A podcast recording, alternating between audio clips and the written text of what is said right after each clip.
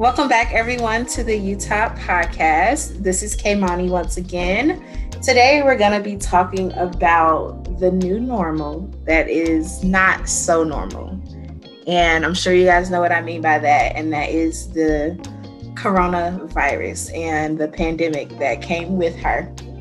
Just to hop right into it, today we're just going to be talking about and answering some questions related to COVID and UNC Charlotte, as well as UTOP, of course, and just the overall impact that COVID will ultimately have on how we do things and how we have been doing things for the past year. So, guys, the first thing I wanted to talk about is some things that the university has done to keep all the students and staff like informed with everything that's going on with COVID and the Niner self check that allows for students to keep track of their symptoms as well as keeping in touch with the university, the different testing and vaccine options that are available for COVID. Let's talk a little bit more about the Niner notice the Niner notice is like um, Niner alerts, and basically it alerts students when there's like a threat or something um, to campus, mostly COVID. Um, they'll send a, a lot of updates regarding COVID and how it will affect students on campus, if they are testing water or something in the residence halls, if they found any positive cases or anything on campus, um, that's when Niner notice kind of comes through. And of course, they're not specific about what specific residence halls or what specific students just for privacy purposes. But this is just so that everyone stays in the loop and just kind of knows to be aware and be safe and just to continue to social distance on campus. For the Niner self check, uh, like Kimani said, this is just a good way for students to track their, their symptoms and also if they do indicate that they have tested positive or anything under the Niner self check, this just kind of alerts our representatives in our student health center. They'll give you a call and do a self tracking type thing where they'll kind of ask you where you've been and who you've been around. That way, they can give some phone calls to those people that you've come in contact with. And this kind of lets them track and go back and notify those people that you've been around within the last couple of weeks so that they can also get tested so that they can just be aware and be safe um, and let them know what's going on.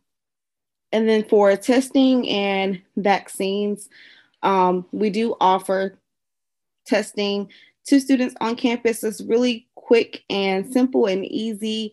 Um, and just to kind of get rid of some of those myths you guys may have heard about testing I personally get tested every single week um, on Mondays, and it is not painful. It's definitely painless. They don't go all the way up to your brain like most people say that they do. Um, they're very nice. It's very quick and easy. They just swab both nostrils. It takes about five seconds. Personally, I have one. I have a rapid test because I am an Niner guide, so I get my results back the next day. But I've heard other students who mm, didn't necessarily do the rapid test, and they've also gotten their results back super quickly within two to three days. Um, it's not taking weeks or anything like that. So, but just make sure that you're quarantining or staying inside if you, uh, you if you have been exposed and you are awaiting your test results and if, if that is something that you are doing that is an option for you to select when you are doing your niner self check Right. I also get tested weekly, Shay. I get tested every Sunday, um, mainly because of my job. So I work in a warehouse. So just coming into contact with a lot of different people in, in those large public spaces, you just want to make sure that you are staying safe and washing your hands and um, getting tested regularly, wearing masks. So all of those different things um, go into it. And then also, I just want to say the Niner self check it's just like a screening. So it just asks you like a bunch of different questions about, like Shay said, like who you've been in contact with. And it also, you know, helps you if you're one of those people that might not know, you know, when you should seek medical care or should I go get a test? Should I not? So it definitely helps you do that. Okay. And just to talk a little bit more about vaccines. Um, so I know right now there are three different types of vaccines that are out. Following like the CDC updates and North Carolina updates, as well as, um, like we mentioned, like Niner Notice. Niner Notice does a really good job of um, informing students of the different advances and progress that they've made with the COVID vaccines. So they've done a really good job about that. I know some people might ask, will the vaccine be required? And I personally highly encourage you to get the vaccine, um, as well as taking all of those precautions that I just mentioned, you know, wearing a mask and different things like that, just to stay as safe as possible, um, not only for yourself, but for everyone else.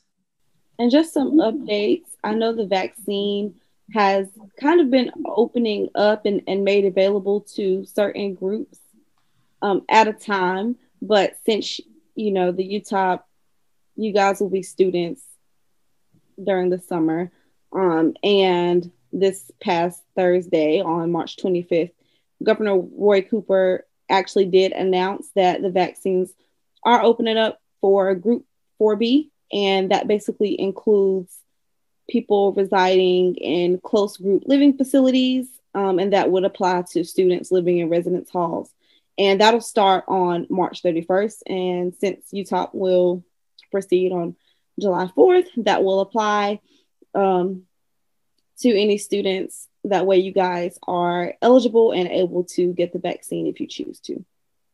And then on April 7th, all um, all North Carolina adults will be eligible to get the vaccine, whether they're residing in a residence hall or a large group living facility or anything.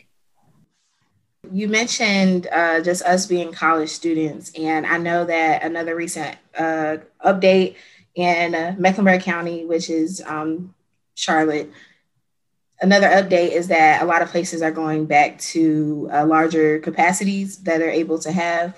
So that means that events will start happening again, and more people will definitely be more enticed to resume life as normal pre pandemic. But as I'm sure everyone is preaching, just make sure that you are staying safe if you do choose to go back out there, which a lot of people will. But just social distancing and mask wearing can just go a really long way.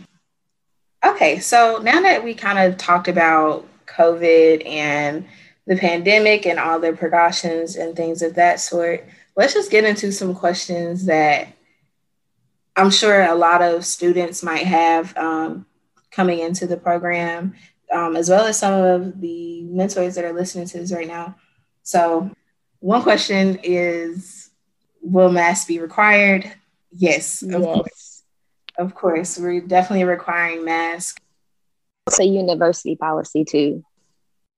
Masks are actually still required right now in the whole state of North Carolina, even though, as I mentioned, he is lifting the curfews and expanding the capacities that businesses are allowed to have. However, masks are still required. And just because you get a vaccine doesn't mean you don't wear a mask. Just wanted to say that too. They still go hand in hand, um, just making sure that everyone is being as safe as possible.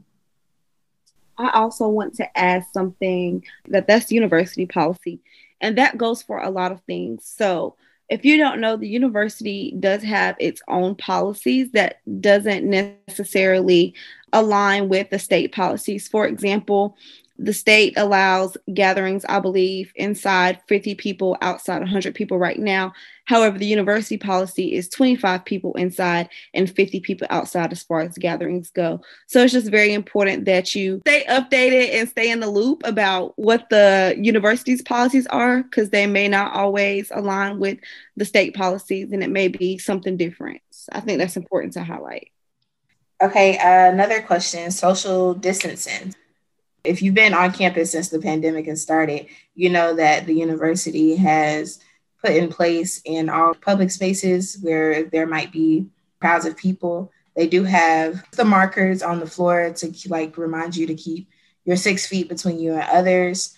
Elevators have limited capacity. So, all the things that you would find in any other place, like a business or store or something like that, you're definitely going to find it on campus as well because they're definitely still trying to take the same precautions to make sure that if someone does have the virus that they're not spreading it to other people that also kind of goes along with cleaning and janitorial services. They're doing an awesome job at keeping the surfaces and buildings and areas clean and keeping it sanitized on a regular basis, which is actually really great to see.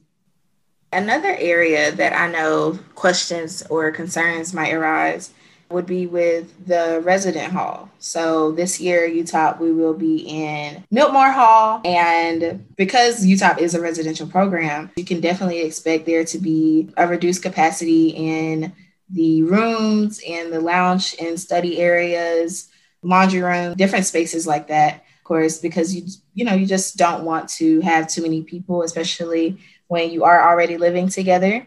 When it comes to visitors in the residence hall. We are not going to be having visitors this summer just because we definitely just want to limit the amount of people, like I said, that are coming in and out of the residence hall because those are close living quarters that we're in already. So definitely expect that. One thing to keep in mind too is just to make sure that whichever residence hall your mentee will be staying in not just in the summer because of course we're staying in Miltimore, but in the fall, just to be sure they're following university guidelines and resident hall guidelines according to whatever's going on. Because I mean, not saying every resident hall is going to have different guidelines, but just ensuring that you know we're following those guidelines to the T and it'll be the same with UTOP. You know, as things go on, like different updates will happen. So just making sure that we're informed and being updated to, with that. If things do change, like it'll be based upon the university guidelines. So, you know, we'll keep everybody informed um, according to university guidelines as new updates are being upheld. Okay, so that concludes this podcast. It was very short, but as you guys know, uh, the coronavirus is definitely an ongoing and developing situation that we are, as well as the university and everyone else in the whole world, is closely monitoring to make sure that we're on top of it and doing the most we can to keep everyone safe.